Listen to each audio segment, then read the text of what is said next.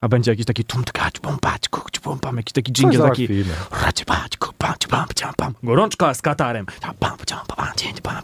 Załatwione. To jest cykl mundialowy na 97.1 FM. Ze mną w studiu Kamil Michałowski. Jestem. Cześć. Dzień dobry. I zaraz połączymy się z naszym ekspertem, muzykiem Marcinem Krupą.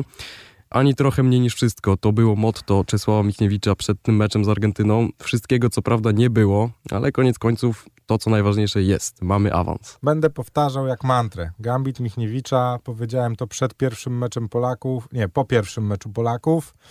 Będę to powtarzał. Nie będziemy robili żadnych projekcji zapewne my sami z siebie przed meczem we Francją, bo wszystko może się wydarzyć. Niemniej jednak, wiesz co, mam taką wizję w ogóle odnośnie tego. Przepraszam, będę trochę...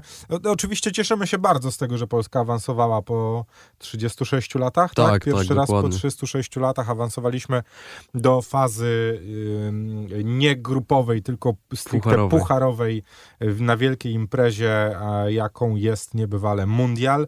Co nie zmienia faktu, że prezes Polskiego Związku Piłki Nożnej, pan Cezary Kulesza,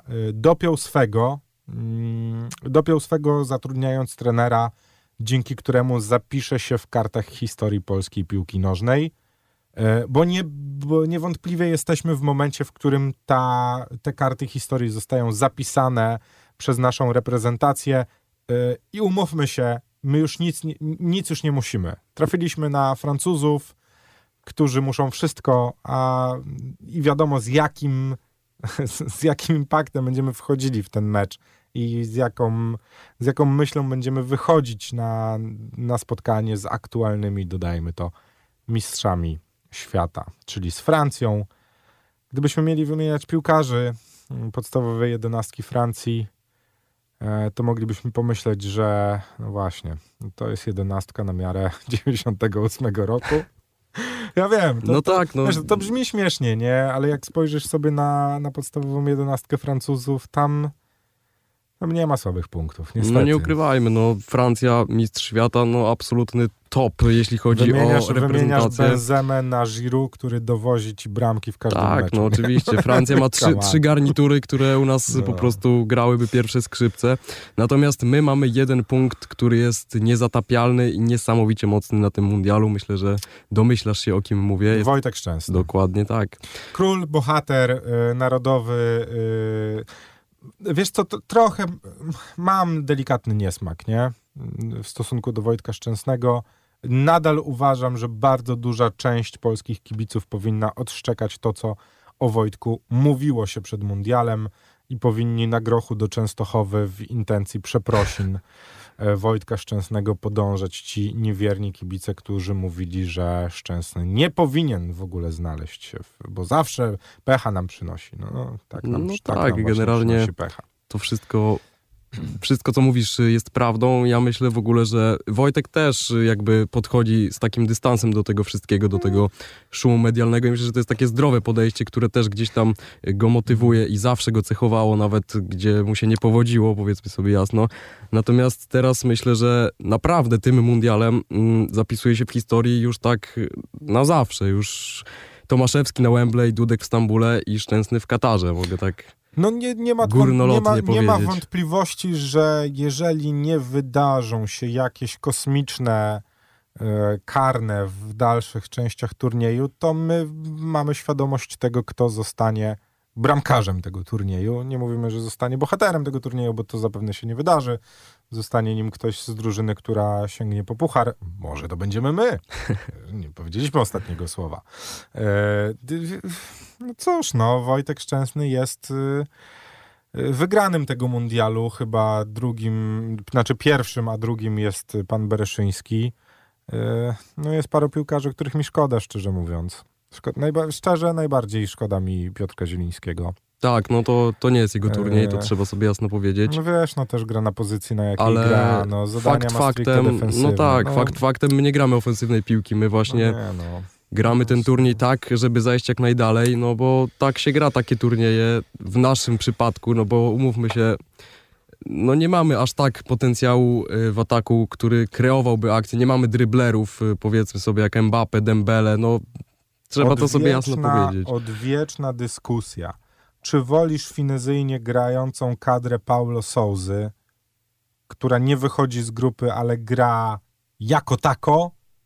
Czy bierzesz w ciemno reprezentację, którą oglądasz i zgrzytasz zębami, ale która z drugiej strony wyjdzie w 1/8 finału na Mistrzów Świata? Dokładnie coś tak. No, myślę, że nie ma dobrej odpowiedzi na to wszystko, natomiast myślę, że pamiętać będziemy wyniki. Nie, które... no cieszmy się, stary, powinniśmy się mimo wszystko, mimo tego, że ten mecz wczoraj wyglądał tak, jak wyglądał. Można mówić o szczęściu, można mówić o tym, że ten Meksyk powinien pozamiatać i wyjść, można mówić, że ta Arabia nas uratowała i że powinniśmy napastnikowi Arabii Saudyjskiej przyznać obywatelstwo i mu dziękować i w ogóle. Nie zmienia to faktu, że słuchajcie, nie oszukujmy się, mamy na tym mundialu szczęście i miejmy nadzieję, że ono nas w niedzielę nie opuści. Za chwilę z Marcinem Krupą porozmawiamy. No właśnie, czy my będziemy rozmawiać o meczu? Chyba bardziej będziemy rozmawiać o tym, co być może wydarzy się w niedzielę. A będzie jakiś taki tumtkacz, pompacz, kuch, pompam, jakiś taki dżingiel, taki raczybacz, kupacz, pam, pam, pam, gorączka z Katarem, załatwione. Marcin Krupa jest naszym gościem, kolejny ekspert Radia Campus Piłkarski. Cześć Marcin. Cześć, cześć, witam. Słuchaj, myślałem, że będziemy dzisiaj rozmawiać o tym, co działo się wczoraj na boisku, ale w sumie to nie wiem, czy jest o czym rozmawiać. No nie ma za bardzo o czym rozmawiać. W sensie pierwsze 10 minut było okej. No. Słuchaj, jak się tłumaczy synowi, że to jest sport, który kochamy? Wiesz co, właśnie mój syn wczoraj pocieszał mnie, bo ja tam strasznie hejtowałem naszą grę. A mój syn do mnie, wiesz, on ma 7 lat i mówił mi, że tata, nie przejmuj się, ważne, że wyszliśmy z grupy. Więc no, on to postrzega trochę inaczej, dla niego jest ważny wynik, to że wychodzimy z grupy, nie? Właśnie. Ja gdzieś zasłyszałem taką opinię, gdzieś mi mignęła, że graliśmy stylem gry, który można określić jako depressing. No nie, no to było straszne, nawet ciężko o tym mówić. No to słuchajcie, musimy jednak oddać królowi co królewskie i pochwalić jednego piłkarza, który wczoraj tak na dobrą sprawę, znaczy który w ogóle uratował nam ten mundial, czyli Wojtka Szczęsnego. Zdecydowanie, no to jest król, tak? No to było coś takiego jak mecz Wojciech Szczęsny kontra Argentyna, tak? No. Też właśnie ktoś zatweetował, chyba Kuba Grabowski, Kuebo napisał, że... Kuebo nie napisał tego, gdzieś to mi w internecie mignęło, że Polska przegrała, ale wygrała, bo Meksyk przegrał, chociaż wygrał. I to jest chyba po prostu klucz tego wszystkiego. Natomiast no, mimo wszystko trzeba... powiedzieć to jasno, bo to zdanie padnie zaraz po raz pierwszy w antenowej historii Radia Campus. Reprezentacja Polski awansowała do 1/8 piłkarskich Mistrzostw Świata. Dokładnie. Czy to jest coś, co ty byś brał w ciemno przed tym turniejem? Jasne, wiesz, jakby mi ktoś powiedział przed turniejem, że awansujemy do 1/16, tak? Nie, 1/8 teraz, tak? Bo to... Tak, 1/8. Top 16 drużyny. Bierzemy to w ciemno, ale no...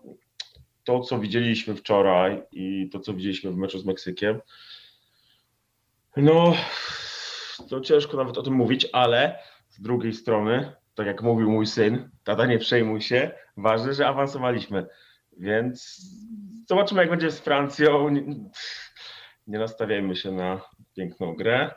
No ale ty myślisz, słuchaj, że my na tą Francję wyjdziemy dokładnie tak samo jak na Argentynę i będziemy liczyć na to, że ta główka Glika jednak wpadnie, czy w ogóle zaskoczymy wszystkich łącznie z samymi sobą? Wiesz co, nie jestem trenerem, ale ja bym zrobił w ogóle teraz piątkę z tyłu, czyli 5 obrońców, nie? Jednak autobus. Czyli robimy autobus, liczymy na to, że... Robimy autobus i czekamy na karne i Wojtek nas ratuje.